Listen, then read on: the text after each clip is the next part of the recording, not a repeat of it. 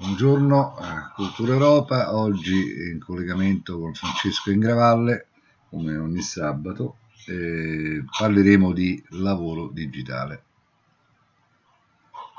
Benissimo, eh, grazie per l'invito e eh, io comincerei con eh, una, una, osservazione abbastanza, abbastanza, scontata forse, che eh, la prima età moderna è stata studiata come un enorme processo di disciplinamento sociale e in particolare c'è stato un convegno nel 96 su eh, disciplinamento nel, eh, nella vita quotidiana al tempo del Medioevo e della prima modernità.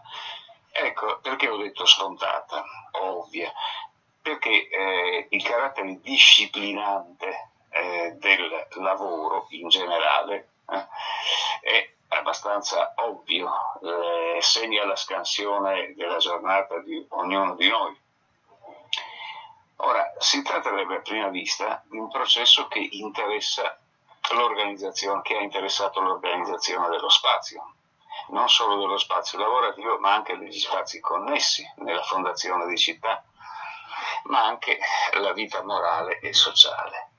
Ora, le fondamentali ricerche di Michel Foucault da sorvegliare e punire fino alla storia della follia nell'età classica, sino ai corsi del Collège de France, hanno ampliato la nostra conoscenza della modernità stessa, occidentale, come di una continuazione e intensificazione con altri mezzi di un fenomeno che peraltro interessa ogni cultura, cioè l'uomo nella sua lotta con la natura deve darsi un ordine. Su questo piano, per esempio, Marx, Nietzsche e Freud e Marcuse hm, convergono.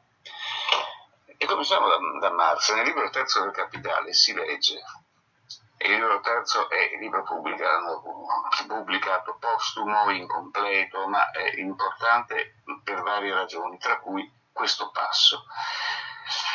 Come il selvaggio deve lottare con la natura per soddisfare i suoi bisogni, per conservare e riprodurre la sua vita, così deve fare anche l'uomo civile e lo deve fare in tutte le forme della società e sotto tutti i possibili modi di produzione. A mano a mano che egli si sviluppa, il regno della necessità naturale si espande, perché si espandono i suoi bisogni, ma al tempo stesso si espandono le forze produttive che soddisfano questi bisogni.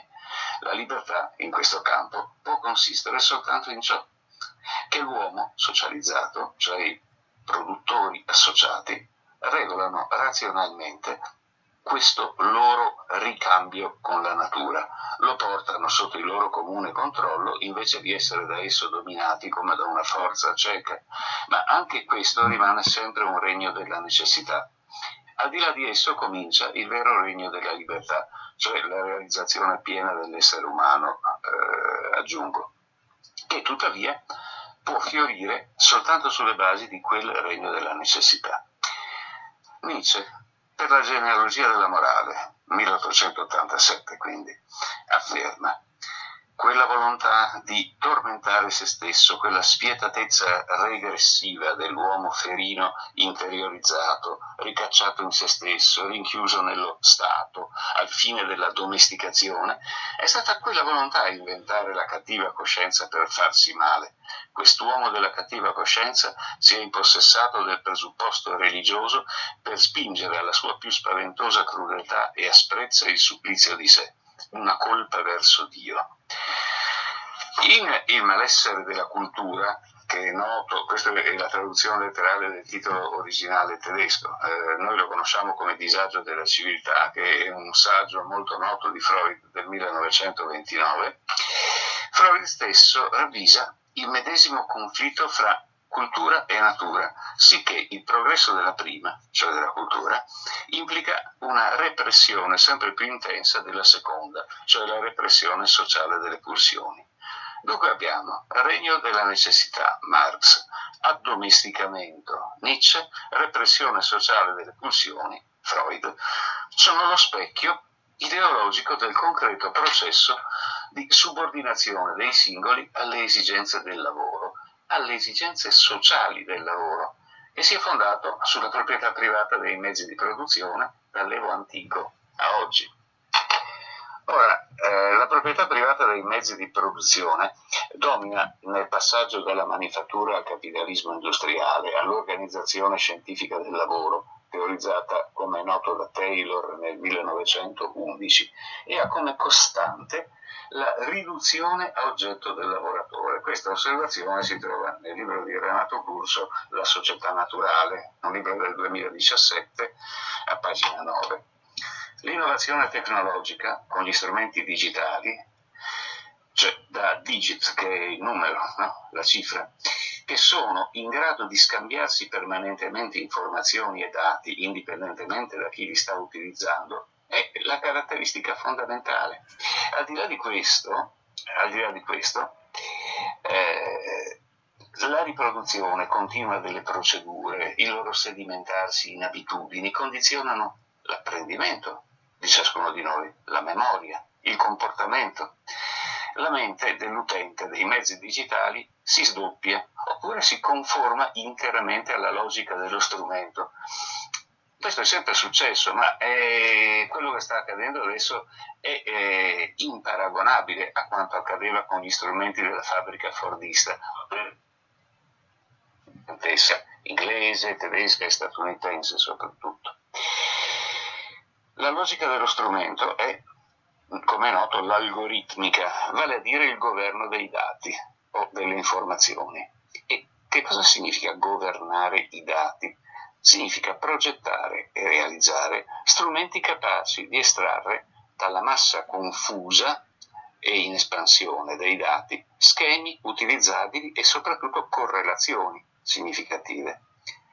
In questo l'algoritmo, se è corretto farne risalire il nome al matematico arabo Al-Khwarizmi del IX secolo d.C., è stato preceduto però dal sillogismo aristotelico la prima macchina per pensare, il primo schema che funziona per connettere una certa sequenza di segni o proposizione, detta premessa, attraverso un segno che si ripete in una seconda sequenza di segni, il cosiddetto termine medio, eh, con una terza sequenza di segni, cioè la conclusione.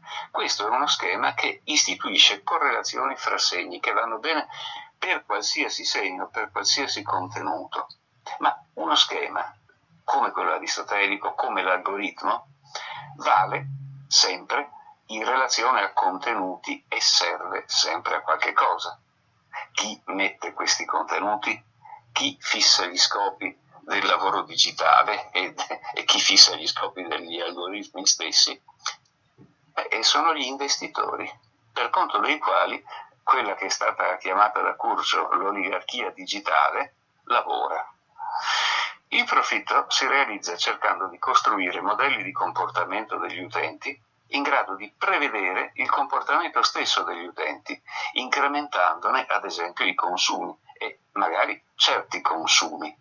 Su queste basi il controllo sociale stesso è reso più agevole. Per esempio, si può creare il profilo di chi si sta radicalizzando con vari gradi eh, crescenti di radicalizzazione, piuttosto che il profilo di chi cerca determinati libri in internet e che si vedrà recapitare mentre consulta la posta elettronica proposte conformi a quello che fino ad allora ha cercato in internet, indipendentemente da ogni sua richiesta però.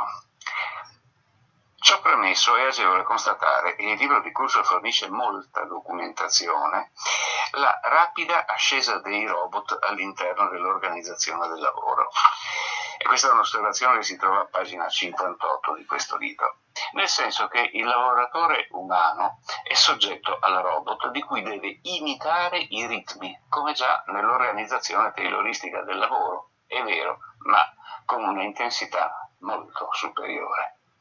Inoltre, nel, soprattutto nel settore della logistica e nel settore manifatturiero, i robot sostituiscono quantità sempre più consistenti di forza lavoro umana.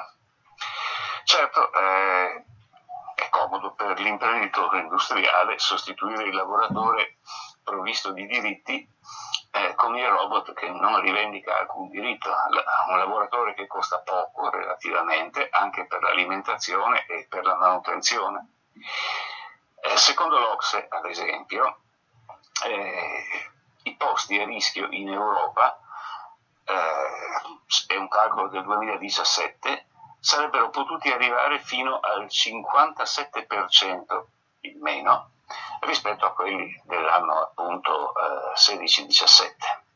Aggiungiamo la riduzione dell'occupazione conseguente alla pandemia e il quadro del diritto al lavoro volge decisamente al nero. Eh, notiamo, per inciso, che non una delle novità della cosiddetta rivoluzione digitale ha mutato la sostanza dei rapporti sociali di produzione capitalistici, che si presentano tali e quali, più mobili, più fluidi, ma rimangono fondati su quello che è il loro perno, vale a dire lo sfruttamento del lavoro. Uno può dire, ma come può esserci sfruttamento se non c'è più il lavoratore vivo? Beh, eh, c'è l'acquirente coatto dei prodotti, c'è la coazione a mettersi in rete. Se uno vuole lavorare, quando svolga un lavoro puramente manuale, non può non essere in rete.